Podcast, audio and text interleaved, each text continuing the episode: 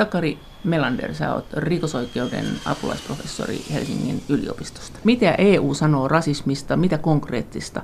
Sä oot sanonut usein, että se on vähän epäselvää, se vaatisi tarkennusta ja nyt kun on tämä hanke, tämmöinen rasismin vastainen... Rasismin rikoslaki, vihreiden nuorten hanke. Niin sä oot sanonut, että se voisi olla hyvä.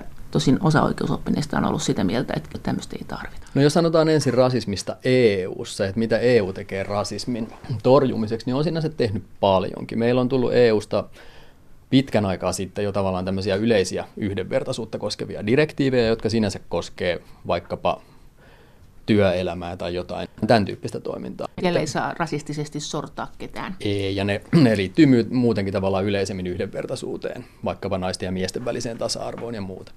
Mutta sitten jos mietitään rikosoikeutta, niin EUssa on annettu jo 90-luvun loppupuolella tämmöinen rasismia ja muukalaisvihaa koskevia rikoksia, niiden torjumista koskeva instrumentti, joka sinänsä korvattiin vuonna 2008 aika keskeisellä puitepäätöksellä asiaa koskien.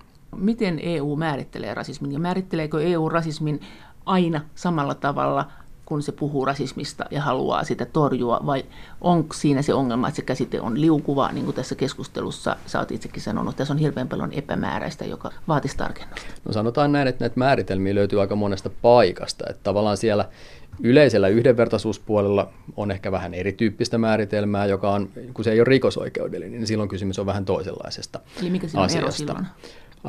Kun se ei ole rikosoikeudellinen, niin silloin tavallaan ei voi tietenkään seurata suoraan rikosoikeudellisia sanktioita sen normin rikkomisesta. Olkoonkin, että meillä toki on yleinen syrjintää koskeva rikossäännös ja yleinen työsyrjintää koskeva rikossäännös, jotka sitten on tavallaan merkityksellisiä tämän, tämän tietynlaisen yleisen syrjintälainsäädännön näkökulmasta. Eli välimmillään ei saa ei saa asettaa toista epäedullisempaan asemaan vaikkapa hänen alkuperänsä vuoksi. Siis rotu, uskonto, mitä muuta? Seksuaalinen suuntautuminen, vammaisuus, tämän Ikä. tyyppistä. Ikä, tällaista.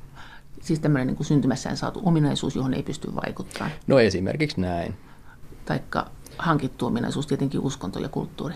No ne liittyy siihen luonnollisesti myös, mutta jos mietitään vaikka jotain seksuaalista suuntautumista, niin niin siihen voi liittyä monenlaista asiaa, olkoon se sitten tavallaan syntymässä hankittu tai tavallaan rakentunut, mutta en, en ehkä siitä nyt no, halua... entäs rikosoikeudellisesti? Mitä on no, rasismi ja mitä siitä voi seurata? Rikosoikeudellisesti rasismi liittyy tosin näihin syrjintäkysymyksiin, mutta sitten keskeisimmillään se rasismi rikosoikeudessa ilmenee nyt, meillä on oma rikossäännös kiihottamisesta kansanryhmää vastaan. Eli joka vaikka saattaa julkisesti yleisön keskuuteen tai saattaa julkisesti kirjoittaa, sanoo jotain, jossa nyt solvataan sitten vaikkapa tiettyä ryhmää niiden alkuperän vuoksi, tai vaikkapa esitetään homofobisia näkemyksiä. Mikä on Ta- julkinen tässä tapauksessa? Ilmeisesti nyt ollaan sitä mieltä, että vaikka olisi joku suljettu ryhmä sosiaalisessa mediassa, niin se on silti julkinen. Se ei voi olla ihan tämmöinen tavallaan muutaman hengen välinen keskustelu, vaan sen pitää olla jollain tavalla laajempi. Sosiaalinen media voi tulla tässä sovellettavaksi vaikkakin se on silloin rajallinen, mutta siihen liittyy tavallaan se, että ihmiset voi jakaa niitä sosiaalisen median kommentteja eteenpäin, eli silloin tavallaan kysymys on yleisön keskuuteen. Mutta sehän ei mahdollista tekijä sille sitten mitään enää. No toisaalta jos laittaa päivityksen johonkin vaikka Twitteriin tai Facebookiin, niin kyllä silloin ottaa huomioon sen, etenkin jos on vaikka poliittis- poliittinen toimija, että sitä jaetaan eteenpäin. Eli silloin on katsottu ihan perustellusti minusta, että kysymys on tavallaan sellaisesta siitä, että saatetaan yleisön keskuuteen viestejä. No mikä on kiihottaminen? Se on tavallaan sellaista toimintaa, jossa nimenomaan sitten solvataan tai panetellaan jotain tiettyä ryhmää. Siis jossa... tarkoittaako että jos sanot, että esimerkiksi tuo henkilö X on typerä, koska hän kuuluu siihen ihmisryhmään, joka saapui maasta B tai Y, niin onko se vielä kiihottamista? Milloin se alkaa mennä kiihottamisen puolelle? Useimmiten kysymys on sellaisesta tilanteesta, jossa asetetaan joku ryhmä tavallaan muita heikompaan asemaan tai asetetaan joku, leimataan joku tietty ryhmä kokonaisuutena tavallaan huonompi arvoseksi esimerkiksi kuin vaikkapa nyt kantaväestö, jos tämmöistä sanaa voidaan käyttää. No entäs sitten toistepäin? Sitähän on kysytty monillakin nettipalstoilla, että onko se aina näin, että se pitää olla lähtökohtaisesti joku vähemmistöryhmä, johon tämä kohdistuu vai voiko se kohdistua myös enemmistöön? Lähtökohtaisesti voi kohdistua enemmistöön. Toki sellaiset tilanteet useimmiten on harvinaisempia. Ja tällaisten syrjintäsääntelyiden kiihottamista kansanryhmää vastaan koskevan sääntelyn alkuperäisenä tarkoituksena on nimenomaan suojata vähemmistöryhmiä. Mutta on katsottu, että vaikkapa tämmöistä tietynlaista rasistista motiivia koskevaa koventamisperustetta, mikä meillä rikoslaissa on, niin sitä voi soveltaa myös tekoihin, jotka kohdistuu enemmistöön nimenomaan tällaisesta rasistisesta motiivista. Ja se, silloin mennään jo terrorismilainsäädännönkin puolelle. Mm, voi olla, että jossain tilanteessa mennään, mutta ei välttämättä. Et siis terrorismissa on tietty oma tämmöinen terroristinen tarkoitus, joka edellytetään, jotta terrorismirikoksiin voidaan soveltaa, että tekijällä on tämmöinen tietty terroristinen tarkoitus. No jos yleisö miettii, että mikä on rasistinen rikos, mikä ei, niin mikä, missä se menee se raja, että milloin se on? Sanon joku kuviteltu esimerkki. Tai olemassa olevakin, jos, on, jos siitä on jo päätös. No ehkä sellainen hyvä esimerkki rasistisesta rikoksesta on sellainen, että tietoisesti esitetään vaikkapa islamin uskoisia henkilöitä koskevia halventavia kommentteja ja saatetaan se yleisön keskuuteen. Mitä se halventaminen tarkoittaa? Riittääkö se, että se on negatiivista vai pitääkö sen olla myös valhetta? Siin, no se on vähän moni, mielenkiintoinen ja monimutkainen kysymys. Siinä ei oikeastaan valheelliset kommentit sinänsä voivat riittää ihan hyvin, jos tavallaan siinä asetetaan tai esitetään nämä valheelliset kommentit niin, ja tarkoituksena on nimenomaan solvata jotain niin, tiettyä et, ryhmää. Et positiivinen valheellinen kommentti on ok, mutta negatiivinen ei. Kaikki niin. riippuu tavallaan kontekstista. Voi hyvin olla, toi on tietynlainen yleistys, joka voi pitää paikkaansa. Ehkä vaikea ottaa kantaa siihen ihan suoraan.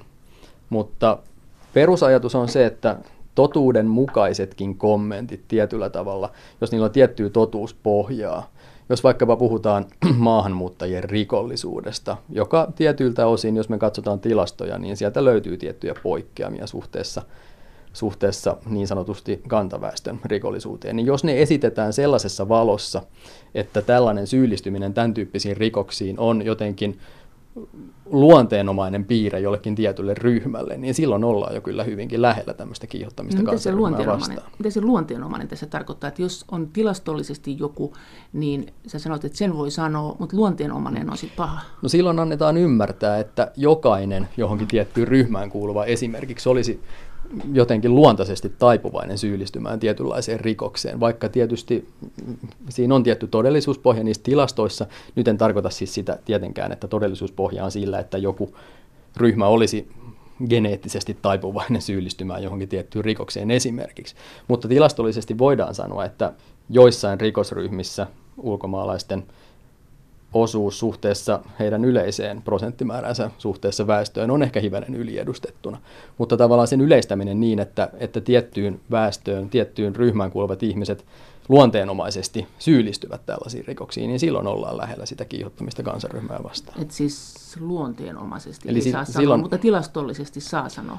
Tilastoihin saa toki viitata. Eli jos meillä tilastot... Saa, saa, saa käyttää sanaa tilastollisesti, mutta ei saa käyttää sanaa luonteenomaisesti. Siinäkö menee se raja? Sanotaan näin, että se tilastollinen sanankin käyttäminen tarkoituksena sanoa niin, että joku tietty ryhmä tavallaan, että heillä olisi joku jotenkin luontainen taipumus syyllistyä tähän, niin se on, silloin ollaan nimenomaan lähellä tavallaan sitä rangaistavaa vihapuhetta. No maahanmuuttokriittiset ihmiset on usein sanonut, että tämä tilanne on sellainen, että he ei saa sanoa mitään ilman, että heitä syytetään rasisteiksi. Mitä sä sanot tähän? No en, en ole kyllä siitä samaa mieltä. Kyllähän, mitä, saa, mitä kaikkia saa sanoa? Kyllä, sinänsä tavallaan tämmöinen maahanmuuttopolitiikan, turvapaikkapolitiikan kritisointi, niin kuin minkä tahansa sananvapauteen kuuluu kriittinen suhtautuminen vallitsevaan politiikkaan. Se on siis, ilman muuta sallittu. Siis rahan käyttöä saa kritisoida. Poliittista, poliittisia valintoja rahan käytön suhteen saa kritisoida. Se ei ole kriminalisoitavaa. Saa kritisoida, kyllä. Mutta pitää ottaa huomioon nimenomaan siinä kritiikissä myös tämmöinen tietynlainen asianmukaisuus ja se, että siinä ei tavallaan sitten leimata jotain tiettyä ryhmää jollain tavalla epäasianmukaisin perustein. No kun sä sanoit kuitenkin, että tämä vaatii tiukempaa jäsentämistä nämä rasismirikokset, niin mitä sä kaipaisit sinne, millaisia asioita? No ensinnäkin siis se, mihin on julkisuudessa aikaisemminkin kiinnittänyt huomiota, on tämä rasististen ryhmien toimintaan osallistuminen, mikä nyt sinänsä on meillä ollut ajankohtainen keskusteluaihe. Ja siltä osin Suomen lainsäädäntö on hivenen erikoista. Et meillä on muodollisesti saadettu voimaan YK jo vuonna 1965 hyväksymä tämä niin sanottu rotusyrjintäsopimus. joka sinänsä ihan yksilitteisesti kieltää rasistiset järjestöt ja niiden toimintaan osallistumisen ja nimenomaan edellyttää, että tämmöinen toiminta on säädettävä rangaistavaksi. Mutta meillä sitä rasististen ryhmien toimintaan osallistuminen, sitä koskeva rikosoikeudellinen sääntely on piilotettu järjestäytyneen rikollisryhmän toimintaan osallistumista koskevan sääntelyn sisällä. Ja se on nähdäkseni hyvinkin ongelmallinen ratkaisu, koska rasistiset ryhmät ja järjestäytyneet rikollisryhmät on luonteeltaan koko lailla toisenlaisia. Se logiikka on toinen, ja näyttökin niiden suhteen on toinen. No käytännössä näin, että nimenomaan järjestäytynyt rikollisryhmä toimii ennen muuta taloudellisten tarkoitusperien saavuttamiseksi, mutta no. rasismi on, rasistiset ryhmät toimii koko lailla toisten ja tarkoitusperien muissa EU-maissa on yleensä jaettu nämä kaksi eri Tämä on hyvä, hyvä kysymys. En ole itse asiassa tehnyt siitä systemaattista vertailua, mutta mun käsityksen mukaan on niin, esimerkiksi Ruotsissa on samanlainen tilanne kuin Suomessa, eli siellä tämä sääntely on rinnastettu järjestäytyneen rikollisryhmän toimintaa osallistumista koskeva sääntely. Ja itse asiassa siellä on myös katsottu, että tämä kiihottamista kansanryhmää vastaan koskeva sääntely jo kattaa tavallaan rasististen ryhmien toimintaan osallistumisen. Mutta itse olen siitä, siitä kyllä eri mieltä, että tavallaan tämmöinen oma pykälä – rikosoikeudellinen pykälä rasistisen ryhmän toimintaan osallistumisesta olisi rikosoikeudellisen sääntelyn ennakoitavuudenkin kannalta selkeä. Apulaisprofessori Sakari Melander Helsingin yliopiston oikeustieteellisestä tiedekunnasta. No miten jos sä oot jossakin ryhmässä, joka sanoo, että tämä on maahanmuuttajakriittinen ryhmä, milloin pitää niin kuin ruveta tavallisella kansalaisella kellot soimaan, että, että, että ei, että tämä on nyt rasistinen ryhmä, että, että mikä sun mielestä on tämmöiselle tavalliselle ihmiselle se varoitusmerkki, koska totta kai hän saa olla maahanmuuttokriittisessä ryhmässä, jos hän ei ole rasistisessa ryhmässä. Maahanmuuttokriittisessä ryhmässä toki saa olla, mutta silloin peruslähtökohtahan on toki se, että silloin osallistutaan tavallaan niin kuin normaalin politiikan keinoin. Pyritään vaikuttamaan päätöksentekoon niin, että suunnataan maahanmuuttopolitiikkaa, turvapaikkapolitiikkaa hivenen eri tavalla. Mikä silloin on se, mitä ei saa, siis mikä se on, mihin ei saa mennä? Tai just montako ryhmän jäsentä pitää olla jossakin, että voidaan katsoa, että tämä ryhmä on nyt semmoinen, että tästä on paras niin kerätä luunsa pois.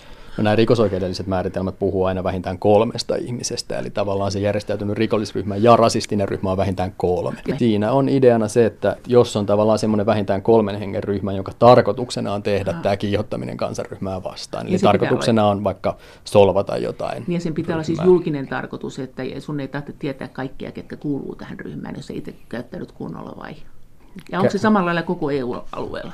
Nämä ryhmät, tai siis tavallaan tämä järjestäytyneitä rikollisryhmiä koskeva määritelmä, se on sama koko EU-alueelle. Se on tavallaan tullutkin meille osin EU-sta, osin YK on tämmöisestä järjestäytynyttä rikollisuutta koskevasta sopimuksesta. Ja nyt kun meillä on sisällytetty tavallaan se sääntely, rasistisia ryhmiä koskeva sääntely sinne järjestäytynyttä rikollisuutta koskevan sääntelyn sisään, niin sitä kautta siihen tulee tämä kolmen ihmisen edellytys, jota ei sinänsä ole tässä rotusyrjintäsopimuksessa vuodelta 1965. Entäs tämä rasismisyytös? Milloin se pitää niellä ja milloin siitä voi nostaa kunnianloukkausjutun? Joo, no on aina vaikeita, vaikeita kysymyksiä. Toki meillä pitää olla sananvapaus yhteiskunnassa ja sananvapaus on hyvinkin tärkeä arvo demokraattisessa yhteiskunnassa, mutta pitää muistaa, että sitä sananvapautta voi myös käyttää väärin. Se ei ole rajoittamaton oikeus. Meillä on Euroopan ihmisoikeustuomioistuimesta useita tapauksia, joissa katsotaan tavallaan, tämän, siellä on tämmöinen oikeuksien väärinkäytön kielto, että sananvapaus ei kata vaikkapa tietynlaista vihapuhetta, tietynlaista yllyttämistä vihaan, vaikka jotain ryhmää kohtaan. Jotain ryhmää Mut kohtaan ei, eikö vihapuhe ole aina niin kuin ryhmää kohtaan, ei yksilöä kohtaan?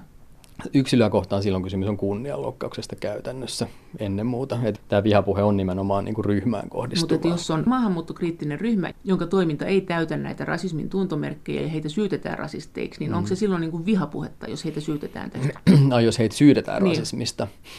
No riippuu osittain varmaan tietysti myös siitä, että miten tämän kritiikin heitä kohtaan esittää. Mutta jos on maahanmuuttokriittinen ryhmä, jota syytetään rasismista, niin en mä kyllä nyt sitä lähtökohtaisesti vihapuheena pitäisi. Et silloin kysymys varmaan on kuitenkin tietyllä tavalla tämmöisestä tällaisesta tietynlaisesta, tietynlaisesta norm, tietynlaisesta keskustelusta, jota tietysti voitaisiin ehkä esittää vähän asianmukaisemmin kielen, asianmukaisempaa kielenkäyttöä. Mutta eikö se silloin syöttää rasismiin, niin kuin rasismi on paha, siis kova asia, mutta jos sitä voidaan heitellä tollain vaan, niin eikö se silloin niin kuin vedä pohjan tältä lainsäädännöltä?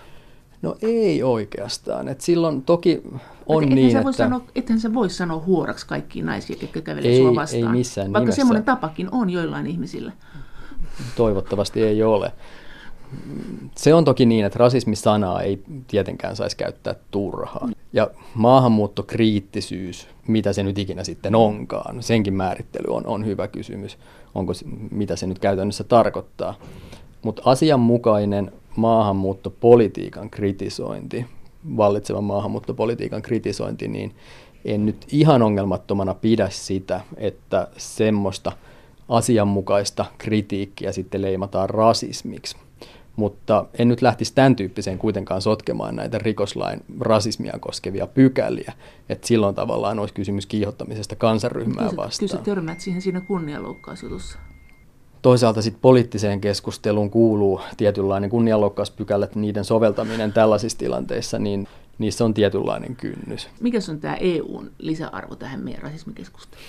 No siellä on annettu tämmöinen, jos nimenomaan rikosoikeudesta puhutaan, niin siellä on annettu tosiaan vuonna 2008 tällainen rasismia ja muukalaisvihaa koskeva puitepäätös, joka velvoittaa tai on velvoittanut tiettyjen tekojen rangaistavaksi säätämiseen. Ja se on meillekin säädetty osaksi kansallista oikeutta vuonna 2011.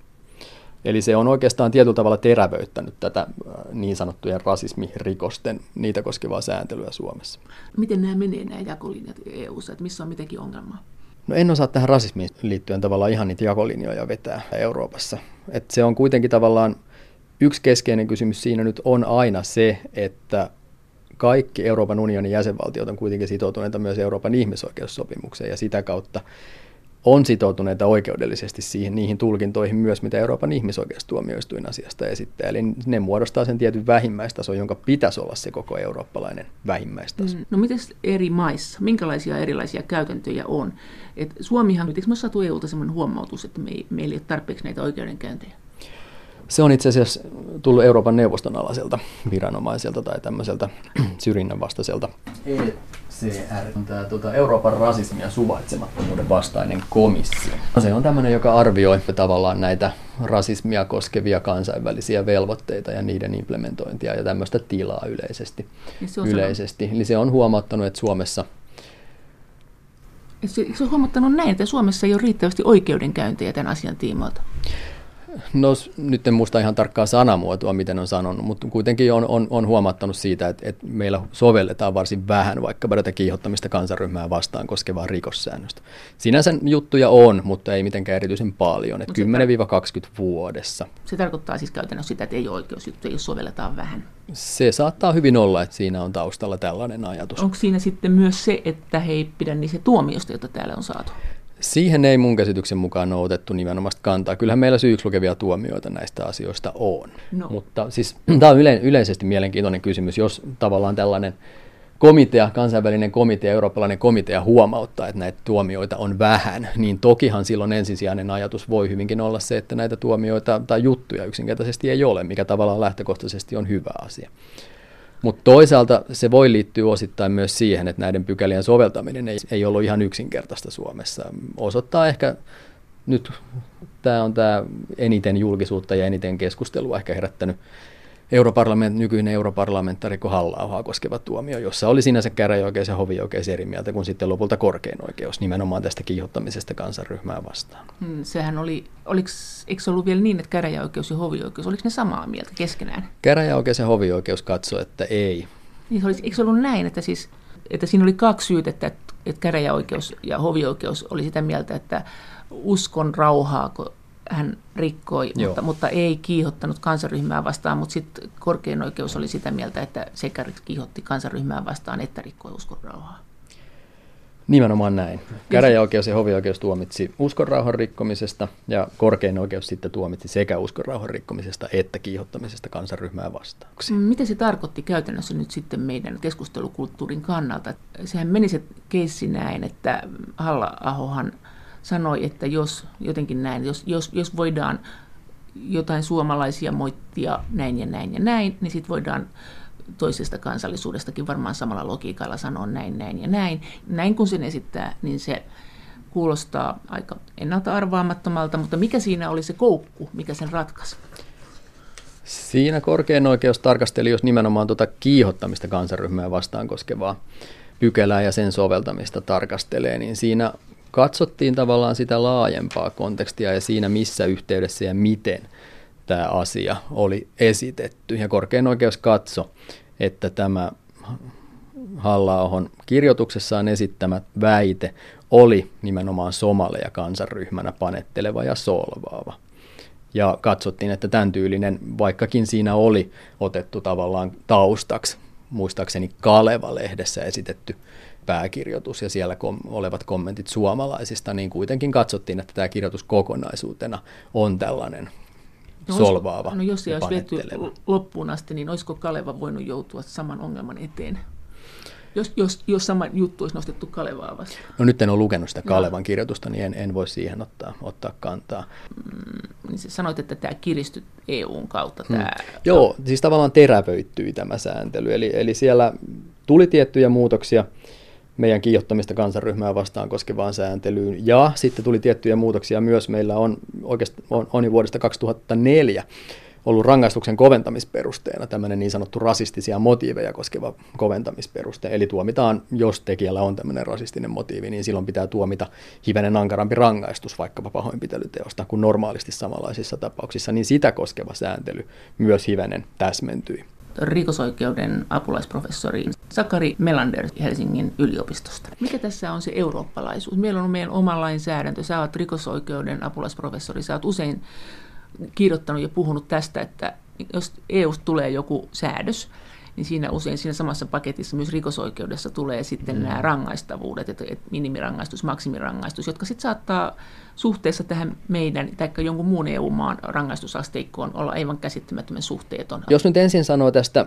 rasismista ja rikosoikeudesta, ja niin, niin se rangaistuspuoli ei ollut niinkään tällainen tavallaan häiriötekijöitä Suomeen aiheuttanut kysymys, vaan tässä oli ennen muuta kysymys siitä, että niin kuin EU-ssa usein eri rikollisuuden lajeja koskien pyrkimys on tavallaan yhtenäistää jäsenvaltioiden rikosoikeudellista sääntelyä tai lähentää jäsenvaltioiden rikosoikeudellista sääntelyä siten, että eri jäsenvaltioissa olisi aika pitkälti samanlaiset rikossäännökset, vaikkapa ihmiskauppaa, rasismirikoksia tai terrorismirikoksia koskien.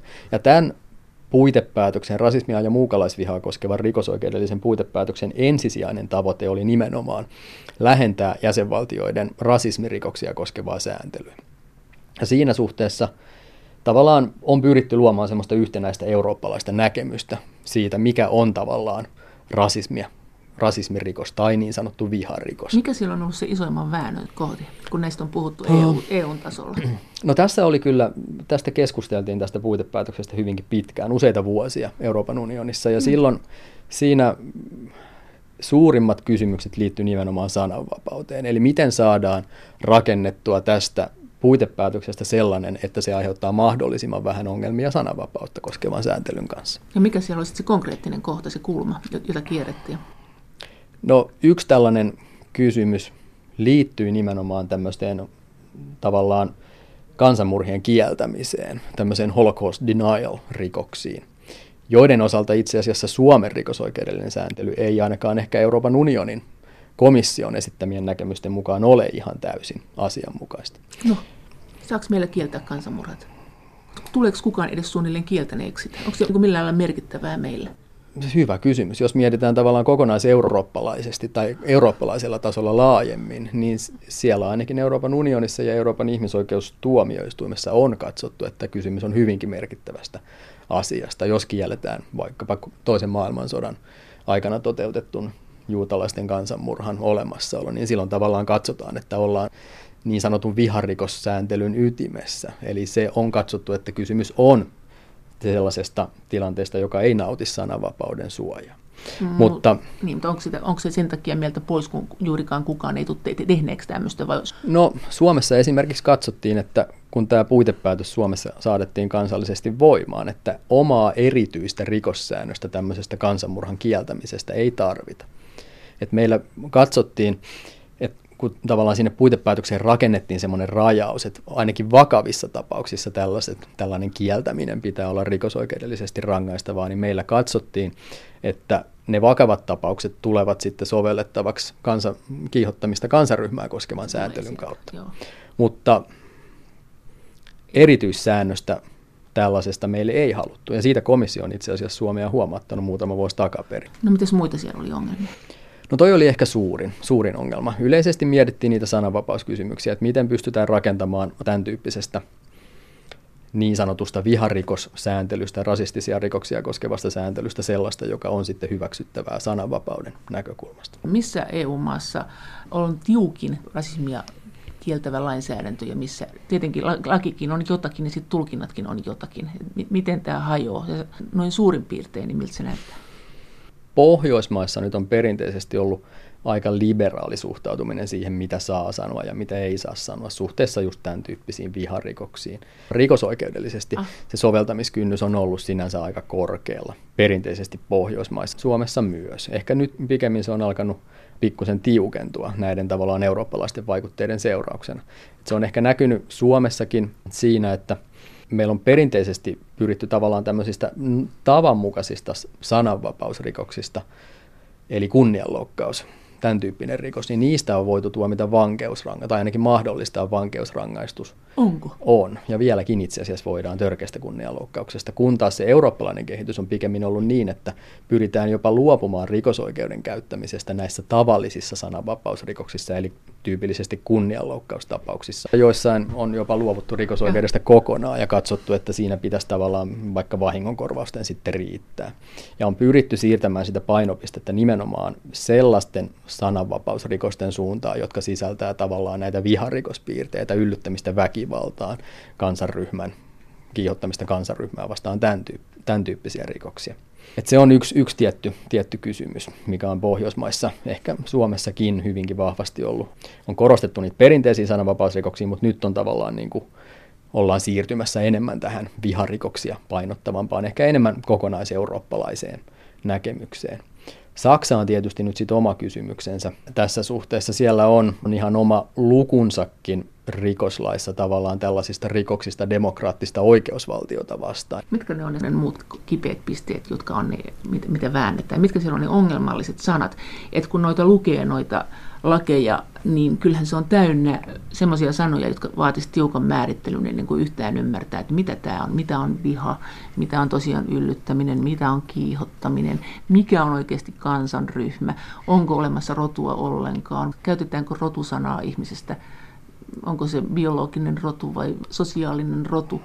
Et, niin, se varmaan on aukeaa sulle, mutta mitkä on oikeusoppineiden mukaan ne ongelmallisimmat sanat? Kysymys ei tässä missään nimessä ole helpoimmasta mahdollisesta sääntelystä, ja rikosoikeudellisen sääntelyn pitäisi olla mahdollisimman täsmällistä.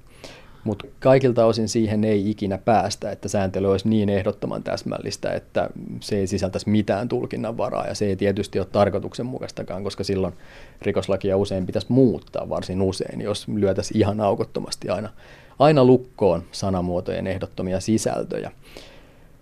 Kysymys ei ole, ei ole tosiaan mistään ihan helposta kysymyksestä ja oikeudellista tulkintaa tuohon vaikkapa nyt kiihottamista kansaryhmää vastaan koskevaan sääntelyyn sisältyy ja siinä on näitä tiettyjä luonnollisiakin liittymäkohtia toki siihen sananvapauteen ja pitää punnita sitä, mikä on sitä sallittua sananvapauden käyttämistä ja mikä sellaista sananvapautta, mitä voidaan rajoittaa ja mikä sitten taas sellaista joka ei edes mene sinne sananvapauden piiriin, vaan kysymys on sananvapauden väärinkäyttämisestä. No Euroopassa? Millaista keskustelua siellä käydään, mistä asioista muuta? Euroopan ihmisoikeustuomioistuimessa on ollut paljon näitä asioita, että mikä on tavallaan sitä sallittua sananvapautta ja mikä on sitä kiellettyä sananvapauden nimeen puettua jotain, joka ei nauti sananvapauden suojaa. Se on tietenkin siinä mielessä ongelmallista myös, että meillä nyt ei välttämättä Euroopassa ole mitään ihan täysin yhtäpitävää näkemystä vaikkapa seksuaalivähemmistöjen asemasta. Euroopan ihmisoikeustuomioistuin on sinänsä todennut, että tämmöisten homofobisten lentolehtisten lähettely vaikkapa kouluihin, niin se on sinänsä sellaista, joka ei nauti sananvapauden suojaa, jos tarkoituksena on nimenomaan esittää, että homoseksuaalisuus on tämmöinen tavallaan poikkeava käyttäytymisen muoto. No, sä puhuit tästä halla tapauksesta ja siinä oli tämä uskonnon loukkaaminen. Miten tämmöinen se on ihan meillä rikoslaissa. Onko se yleensä EU-ssa rikoslaissa? Miten, miten näihin uskontoihin suhtaudutaan? Nykypäivänä useimmiten on niin, että tämmöinen niin sanottu Jumalan pilkkarikos, niin sitä ei enää juurikaan missään ole. Et sitä on ihan muutamassa Euroopan unionin jäsenvaltiossa. Olisiko nyt Suomi, Liettua tai Latvia tai Puola. Eli käytännössä Suomi näyttäytyy tässä suhteessa hivenen erikoisena valtiona nimenomaan eurooppalaisesta näkökulmasta. Mitä siitä sitten seuraisi, jos se poistettaisiin? Niin mikä olisi sen jälkeen sallittua, mitä nyt ei saa tehdä, jos tämä veittäisi saman linjan koko EUn kanssa?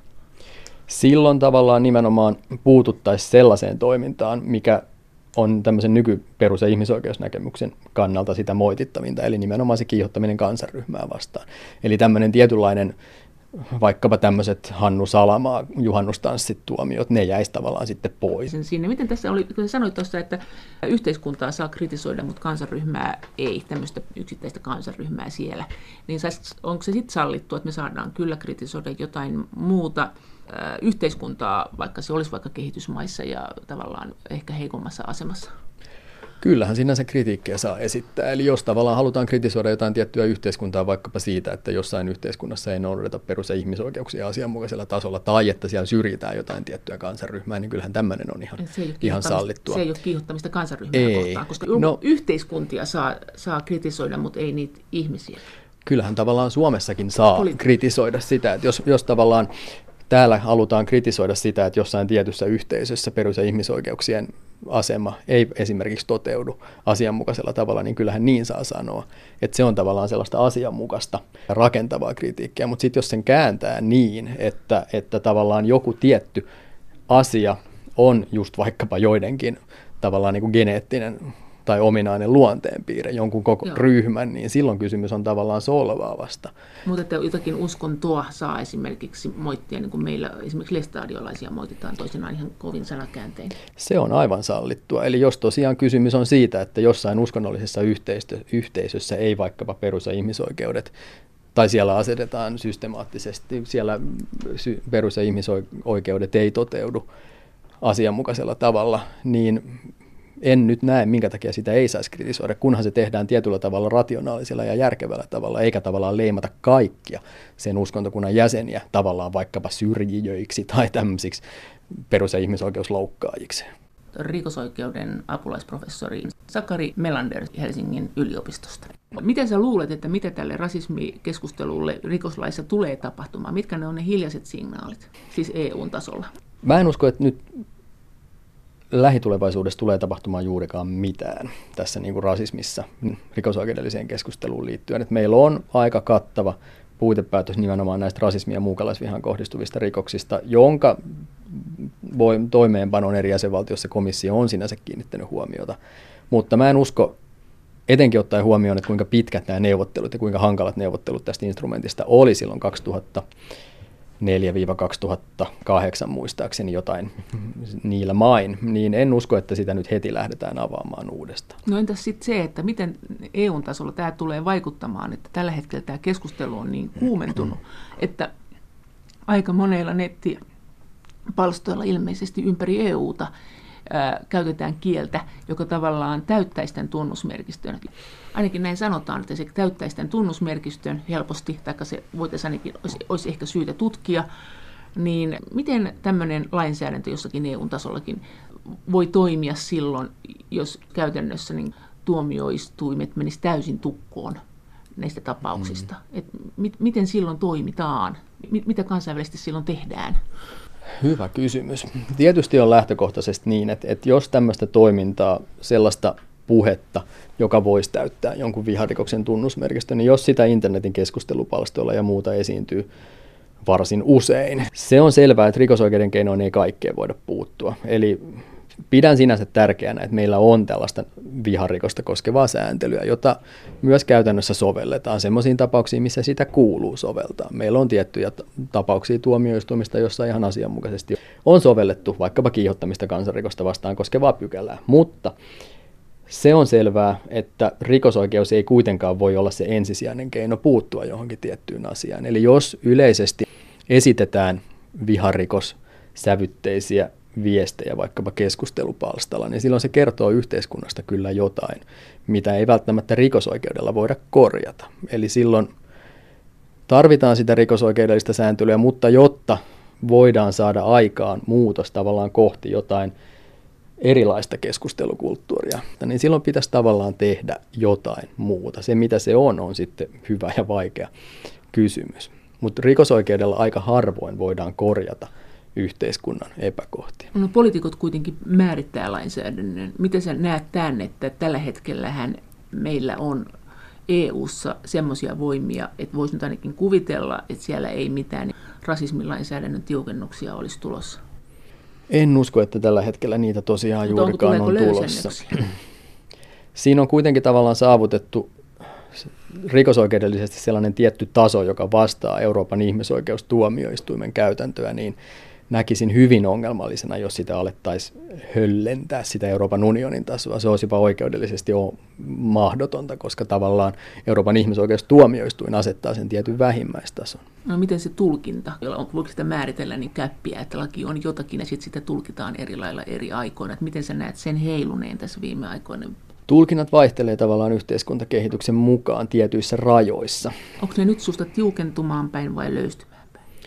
Sanotaan, että ne on pysynyt mun mielestä tietyllä tavalla samana. Ehkä tavallaan just tässä niin kuin kiihottamisessa kansanryhmää vastaan, niin sanotaan, niin kuin aikaisemmin totesin, niin Suomessa on tiettyä tiukennusta ehkä tuntunut olevan. Täällä ehkä aletaan nyt ymmärtää, mitä nämä pykälät oikeudellisesti tarkoittaa, ja tunnetaan paremmin sitä Euroopan ihmisoikeustuomioistuimen käytäntöä, jota on ollut useamman kymmen, kymmenen vuoden ajan. Sieltä löytyy niin sanottuja viharikoksia koskevaa käytäntöä. Eli Suomessa voi hyvin olla niin, että se tulkinta on nyt saavuttamassa sellaista tiettyä eurooppalaista tasoa.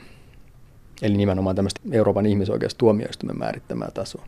Mitä tämä terrorismi tulee vaikuttaa rikosoikeuteen? No se on vaikuttanut nyt jo hyvinkin paljon. EU antoi vuonna 2001-2002 taitteessa terrorismirikospuitepäätöksen, joka tuli hyvinkin nopeasti tämän 9.11 iskujen jälkeen. Ja jo silloin Suomen terrorismirikoksia koskeva lainsäädäntö muuttu hyvin paljon. Eli meillä ei ollut ennen sitä omaa terrorismirikoksia koskevaa lukua Suomen rikoslainsäädännössä. Oli kyllä sinänsä kaappausta koskevaa pykälää ja tuhotyötä koskevaa pykälää, jotka oli saanut osin sisältönsä YK terrorismin vastaisista sopimuksista, joita tehtiin jo 70-luvulta alkaen. No pystyykö Mut, Suomi tai EUkaan määrittelemään myöskään terrorismisanaa?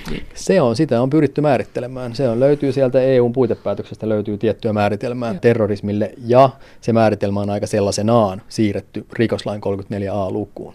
Mutta se on toki hyvinkin vaikea sitten käytännössä lähteä sitä miettimään. Eli käytännössä kysymys jostain tietystä rikoksesta, vaikkapa tuhotyöstä tai murhasta, joka tehdään tarkoituksena pelotella väestöä tai pakottaa joku valtio tekemään jotain tai tämän tyyppistä. Eli siinä pitäisi se motiivi pystyä todistamaan. Aina pitää pystyä näyttämään se terroristinen tarkoitus ja se on hankala kysymys. Mutta miten se vaikuttaa niin kuin Suomen rikoslakiin tai, tai EU-maiden rikoslakiin? Mitä sinne tuli? Sinne tuli ilmeisesti kiristyksiä, että isoveli valvoo tuli, meitä entistä tuli, tarkemmin.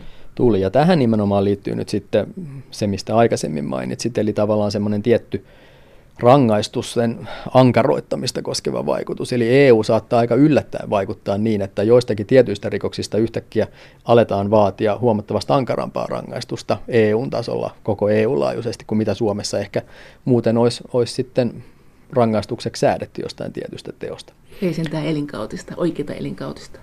Elinkautista ei vielä, mutta EU-sakin No meillä on Suomessa vaikkapa terroristisessa tarkoituksessa tapahtuva murha, niin siitä luonnollisesti tulee elinkautinen vankeusrangaistuksessa, koska murhasta muutenkin tulee.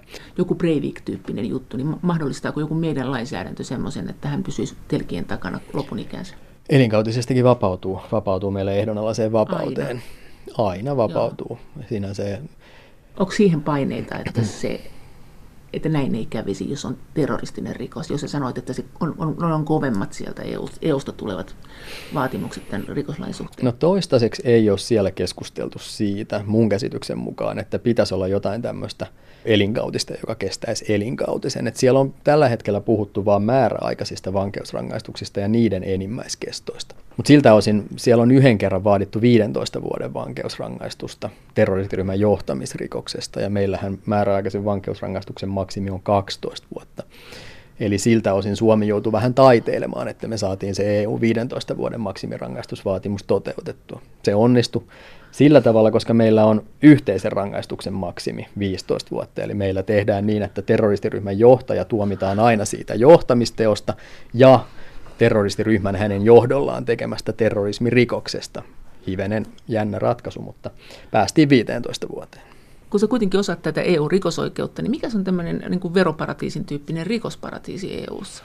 Mm, se on nimenomaan EU:ssa on yhtenä EU-rikosoikeuden tausta oletuksena tai se, että minkä takia EUssa pitää lähteä tekemään myös rikosoikeutta, joka alun perin on ollut tavallaan vähän siellä EUn toiminnan ulkopuolella, niin on nimenomaan perusteltu sitä sillä, että ei saisi syntyä rikollisille tämmöisiä niin sanottuja turvasatamia, eikä saisi olla rangaistustaso alhaisempi jossain jäsenvaltiossa, johon sitten on oletettu, että rikolliset hakeutuvat. Siis oletat sä, että jos tämä EU jatkuu tämmöisenä kuin se nyt jatkuu ja asiat etenee näin, niin 20 vuoden kuluttua esimerkiksi meillä on aika lailla yhtäläinen rikosoikeus ja rangaistukset eri EU-maissa?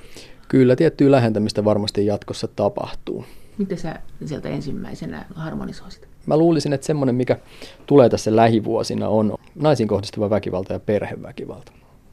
Sieltä on Euroopan neuvosto on antanut jo yleissopimuksen, jonka Suomikin, tämä Istanbulin sopimus, jonka Suomikin on saattanut voimaan. Ja EUn perussopimuksessa sanotaan tällä hetkellä naisiin ja lapsiin kohdistuva rikollisuus semmoisena rikollisuutena, jolla EU voi toteuttaa. Siis tarkoitat se niin kuin seksuaalinen rikollisuus? Vaan siellä on lähinnä raiskausrikokset, seksuaalinen hyväksikäyttö, sitten ah, seksuaalinen ahdistelu, vainoaminen, tämän tyyppisiä tekoja. Ja lapsiin myös.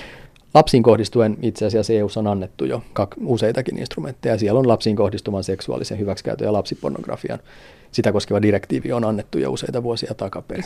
Kun meillä usein ihmetellään näitä meidän raiskaustuomioita, niin EU saattaisi tässä vaikuttaa niin, että ne nousis. Se saattaa, Suomessa itse asiassa on kiristetty useitakin kertoja seksuaalirikoksia koskevia rangaistusasteikkojakin. Ja siellä on ihan tietoisesti haluttu korottaa rangaistustasoa seksuaalirikoksissa muutama vuosi takaperin. Miten muuta tulee kuin nämä väkivalta- ja, ja seksuaaliset rikokset? Niin mitkä, miten nämä veronkiertoja, nämä, nehän on myös rikoksia. On. Miten, miten niille tulee tapahtumaan? Niihin nyt haluttaisiin kiinnittää huomiota, talousrikoksia. Ne on ollut, vuonna 2001 komissio julkaisi laajan asiakirjan, jossa nimenomaan hahmoteltiin sitä, että mihin suuntaan EUn kriminaalipolitiikkaa pitäisi kehittää. Ja siellä hahmoteltiin laajasti sitä, että pitäisi nimenomaan puuttua taloudelliseen rikollisuuteen, talousrikoksiin yleisesti. Mutta se on nyt jostain syystä, tuli eurokriisit ynnä muut, niin se jäi jostain syystä ehkä jonnekin. Mutta siis varmasti se on tämmöinen asia, mikä on komissiolla jossain pöytälaatikossa tarkempia suunnitelmia miettiä nimenomaan talousrikollisuuden mm. osalta lähentämistä unionin jäsenvaltioon. Aivan ongelmatonta se ei ole, että EUsta tulee kaikenlaisia muutoksia rikoslakeihin jäsenmaissa. Rikosoikeuden apulaisprofessori Sakari Melander Helsingin yliopistosta. Ehkä se, mitä siinä nyt eniten ehkä mietin, on se tietynlainen epäjohdonmukaisuus kuitenkin siinä EU-rikosoikeudellisessa sääntelyssä. Mä en lukeudu mihinkään EU-skeptikkoihin. Ja tavallaan olen sitä mieltä, että EU-rikosoikeus on saanut Suomessa paljon hyvääkin aikaa. Ja nimenomaan eurooppalaistanut täällä suomalaista rikosoikeudellista näkemystä. Mutta jotenkin sieltä taustalta puuttuu semmoinen johdonmukainen näkemys siitä, miten rikosoikeutta pitäisi käyttää ja mikä on semmoinen niin kuin kokonaisvaltainen näkemys rikosoikeudesta ja rikosoikeuden käyttämisestä. Tuntuu, että se on siellä vaan semmoinen pistemäinen ongelmanratkaisumekanismi, kun rikosoikeus on kuitenkin usein jotain muuta ja sen pitäisi olla aina vain se viimesijainen keino, että pitäisi tavallaan laajemmin nähdä asioita. Monessa jäsenvaltiossa toki, tai varmaan kaikissa jäsenvaltioissa ollaan sitä mieltä, että rikosoikeutta pitäisi käyttää viimesijaisena keinona. Mutta se pitäisi myös aidosti sit ymmärtää niin, että se ei oikein riitä, että jos todetaan, että rikosoikeus on niin sanotusti ultima ratio, viimesijainen keino, ja sitten kuitenkin vaan heti käytetään sitä rikosoikeutta. Että pitäisi ihan aidosti lähteä miettimään, mitkä on niitä vaihtoehtoja, joilla voitaisiin puuttua johonkin ei-toivottavaan yhteiskunnalliseen ilmiöön tai moitittavaan käyttäytymiseen rikosoikeutta vähemmän perus- ja ihmisoikeutta loukkaavin Silloin se menee sosiaalipolitiikan sisälle.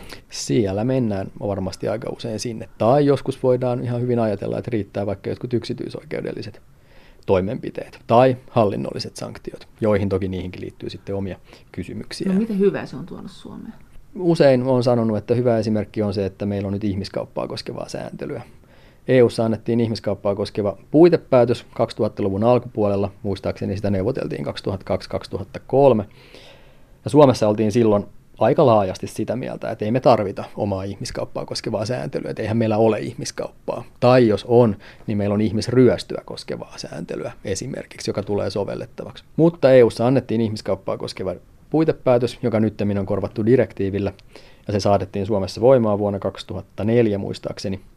Ja kyllä niitä ihmiskauppajuttuja Suomessa sen jälkeen on ollut. Eli se tavallaan ehkä vähän herätti suomalaista rikosoikeutta ja laajemminkin Suomea siihen, että tämmöistä ihmiskauppaa täälläkin voi tapahtua ja siihen pitää rikosoikeuden keinoin puuttua. Näin sanoi rikosoikeuden apulaisprofessori Sakari Melander Helsingin yliopiston oikeustieteellisestä tiedekunnasta. Kiitos teille kommenteista. Kaikki EUta käsittelevät kommentit ja mielipiteet ovat edelleen erittäin tervetulleita ja niitä voi lähettää sähköpostitse osoitteeseen maija.elonheimo.yle.fi ja sen lisäksi me voimme keskustella näistä aiheista yhdessä ohjelman lähetysaikaan kanavan lähetysikkunassa.